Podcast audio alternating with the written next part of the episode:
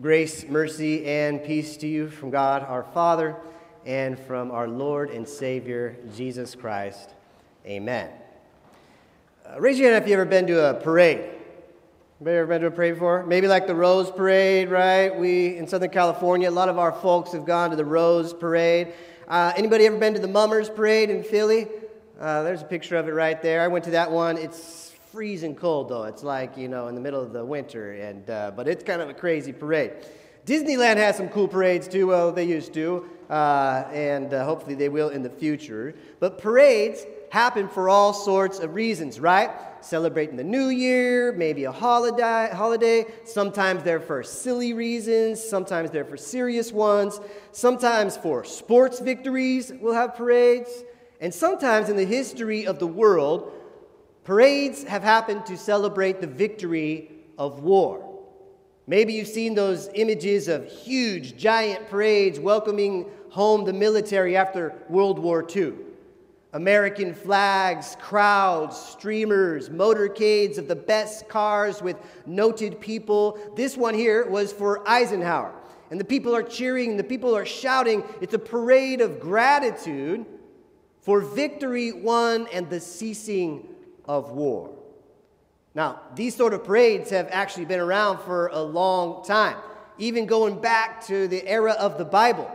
When a ruler or a military leader overcame or, or captured a nation or a city state, they would return home to celebrations not unlike those World War II parades. But instead of the ticker tape parades with the tons of the streamers flowing down, Remember, they didn't have paper like we do today. They would grab the palm branches and wave them. They would wave them in victory. Victory. Kind of like a national flag. The citizens would uh, even walk out of the city to meet these victorious ones returning home. They would gather with them outside the city and they would parade in together. Shouts cheers would go all around. And instead of the general sitting in the best car of the motorcade, the king or, or the commander would often be on a powerful horse, sort of strutting in victory.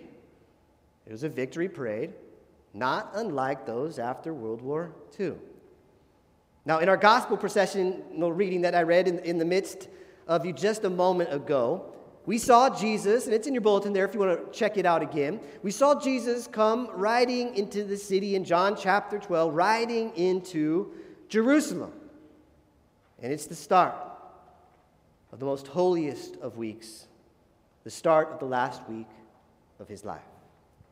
Now, Many people were gathered there already to celebrate the Passover, and, and so many people are following Jesus into the city, and, and many people in the city are coming out to meet Jesus. They're joining the crowds, and they're already gathering around him and they're cheering for him and they're shouting for him and they're waving their national flags, their palm branches. They are shouting cheers, they're shouting slogans Hosanna, save us, we pray. The masses are crying out that he is the victorious king of Israel. Blessed is he who comes in the name of the Lord. It's a victory parade. But Jesus He's not sitting in a Rolls Royce at the back of the motorcade. He's not a general. He's not even an official king. He's not on a powerful steed prancing about. Jesus is on a donkey, a little donkey. A donkey that has actually never been ridden. And when, when, you, when you think of donkeys, you don't think power, you don't think prestige, you don't think victory, you don't think war, you don't think strength. Maybe you think of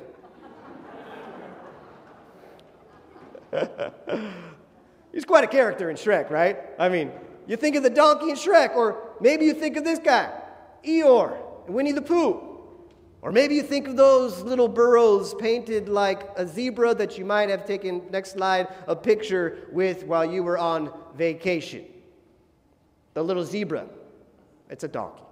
Now, I could keep on going, right? I mean, let's face it. The donkeys are not known for their prestige in power in culture. But here, Jesus is ushered into the city in this victory parade on a donkey. Kind of underwhelming. But the crazy thing about it is, The donkey is central to what Jesus' victory is all about. Verse 16 says, At first, the disciples did not understand all this. Only after Jesus was glorified did they realize that these things had been written about him and that these things had been done to him. The disciples, you see, they didn't understand it at first. But after Jesus was glorified, when they remembered back, well, it seems like in the moment at the time they were not unaware. They weren't paying attention to the donkey during the victory parade. If they were paying attention, then they would had a greater awareness of the nature of the victory that Jesus was bringing. Now, before we criticize the disciples, it might be good for us to pause, take a look in the mirror. We get the palm branches out each year. We call it Palm Sunday. We parade around, we process in, we cry out, Hosanna, blessed is he, and blessed is the king, just like the crowd. But we don't really focus much on the donkey. Maybe we should this year. Maybe it's the year of the donkey this year. Because the donkey points out the enemies Jesus came to defeat. Who are those enemies? Well, you got Roman soldiers all over the place, right? They were the occupying force at the time. So many people back then, they thought the Romans are the enemy. The Romans who had conquered uh, Israel and made their presence known among us. Jesus, he's on the scene now. People are getting pumped up. This guy, Jesus, you know, he's going to restore our status. He's going to take us back to the good old days, back when King David was reigning. He's going to return us that glory. We're going to be in charge. We're going to have authority. We're going to have our nation back. They were hoping that he would help them live a free and secure life, protected from anyone ever oppressing them again. Now, in one sense, it's true that the Romans could be considered Jesus' enemies, right? They are the ones who actually put the nails in his hands and his feet and the crown on his head, who tortured him and crucified him. But these aren't the only enemies of Jesus. Closer to home are the enemy of his own people, the Pharisees, the chief priests, the religious establishment. You got to remember, right before this victory parade into Jerusalem, Jesus performed a miracle of epic, epic proportions.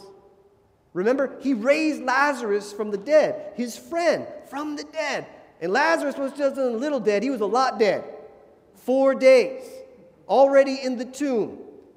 And with purely his voice alone, Jesus in the performative word, the word that created into existence the creation, he cries out, Lazarus, come out.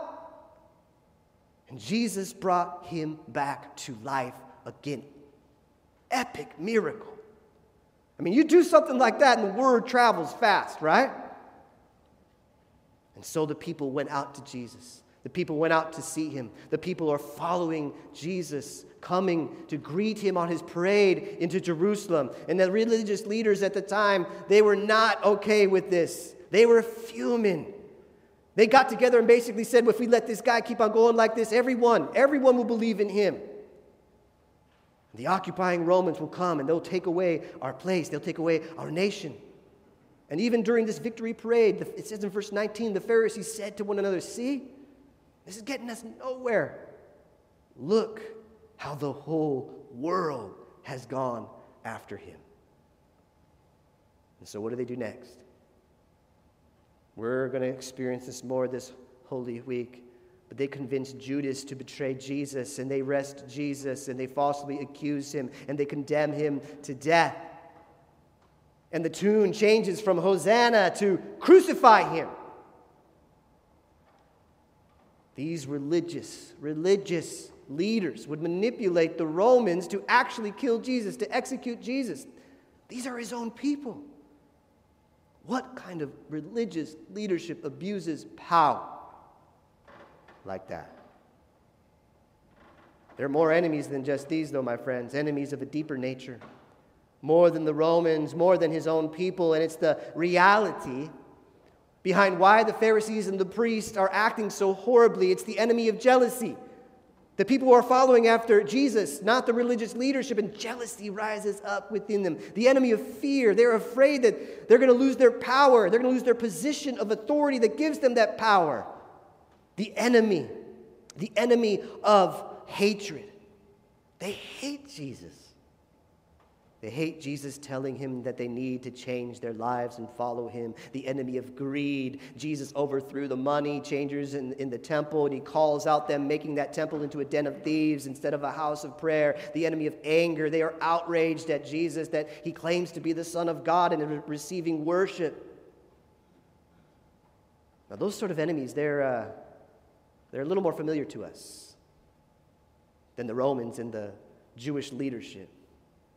We know those enemies greed, anger, hatred, jealousy, fear. We've seen them out there in the world. We've seen them in the media. We've seen them in our enemies. We've seen them in our neighborhoods. We've seen them maybe in our houses. We've seen them maybe in our workplaces. And if we're honest, we've seen them in our own hearts, our own thoughts, our own actions. Is the brokenness we all have that we've inherited. We call it sin. We've seen these enemies rear their ugly heads in the depth of our own being. We've seen them in the world and in the cir- circumstances around us, and we, we can't stop from being infected ourselves. We're so tempted to give in to these enemies all the time the greed, the anger, the hatred, the jealousy, the fear. They, they tempt us, they call us. They are profound enemies, enemies of Jesus. There's even another bigger enemy and for some of us, it looms closer than others.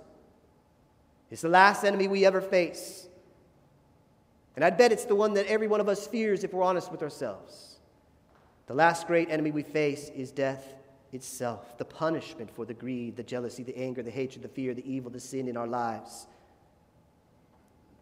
Everything that put Jesus on the donkey. Who are our enemies, really?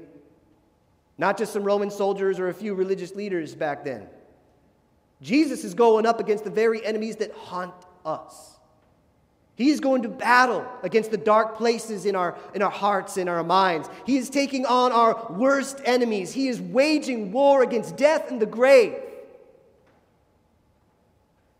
And how does Jesus go into battle against these formidable enemies? Not in a fighter jet, not in a tank, not in a combat helicopter, not on a war horse, not on a chariot, but on a donkey. What is that? This sounds strange. Especially since the donkey was an animal of peace, not war. It was an animal that conveyed humility, gentleness, not violence, not bloodshed. But make no mistake, my friends, a war was going on. And Jesus would ride into the worst of what his enemies, our enemies, would do to him. Yet he didn't resort to violence. As the Romans beat him, as he was tortured and whipped to within an inch of his life and blood was shed, he did not resort to violence. Blood was shed. Not the blood of Romans, not the blood of the Pharisees, not the blood of the priests, not the blood of the people who cried out, Hosanna, not the blood of the people who cried out, Crucify him. It was Jesus' blood. He rode into Jerusalem on a donkey, humble and gentle, seeking to bring peace as the Prince of Peace. His enemies, our enemies, they attacked him. He rode in Jerusalem for one purpose, and that was to make the victory parade come true. He was riding into Jerusalem to become our Prince of Peace. He was riding on a donkey to show us how he would defeat all of our enemies. And so, how did Jesus gain the victory? He let those enemies do their worst to him. He did not stop the violence done to him, he went willingly to the cross where all of our greed, our fear, our hatred, our jealousy, our anger, our sin, our evil, our death surrounded him. And when the darkness covered the earth, it looked like those enemies had prevailed. It looked like they had won. It looked like Jesus had been defeated. It looked like he was beaten, like he was battered, like he was bloodied, like he was buried. Satan and all the powers of evil had to be cheering. They thought they had won. But we know better.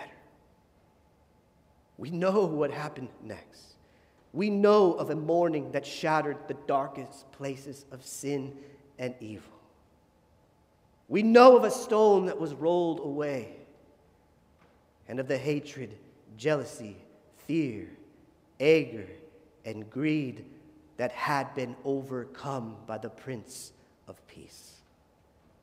We know of a Savior who rises from the dead to defeat death once and for all. That truth is delivered to Charlotte in baptism today. That truth and reality is delivered to all of us as believers. And then the disciples, they understood after that that Jesus' victory was bigger than pushing back a few soldiers or greedy religious leaders, that his victory was over everything that sin and death could do to us. And it, and it came by riding it down on a donkey. It came by way of a cross. It came because of his victorious resurrection from the dead. My friends, the victory parade has been going on ever since. That parade is happening this morning. Every time we sing a hymn, every time we sing a praise song, the victory parade continues. Every time we pray, we raise the volume of that celebration. Every day we follow Jesus in faith, connect, grow, and share and obedience. We're joining the crowds who follow Jesus that very first Palm Sunday. Every act of devotion and love for Jesus is like those palms being waved once again. Today in this very service and every day in our lives of love and jo- uh, devotion, we join. We join in the victory parade that takes us to an eternity with Jesus. Death is not our final destination. So on this Palm Sunday, we remember that humble yet powerful parade from 2,000 years ago. It doesn't look like the parades of World War II but it's a picture of our final destination. It's an eternal parade, celebrating with all the saints the victory that Jesus won for us when he rode into Jerusalem on a donkey. Donkey Sunday? Donkey Sunday just doesn't sound right. I get why we don't call it that. Maybe we should this one time, though. Donkey Sunday, Palm Sunday, Hosanna Day, whatever you call this victory parade. The prophecy is fulfilled.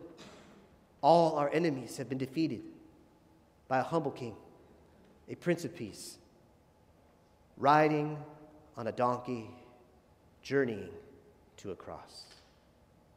Do not be afraid, daughter Zion. See, your king is coming seated on a donkey's colt. Look how the whole world has gone after him. And so they took palm branches and they went out to meet him, shouting, Hosanna! Blessed is he who comes in the name of the Lord. Blessed is the King of Israel, Jesus. Amen? Amen.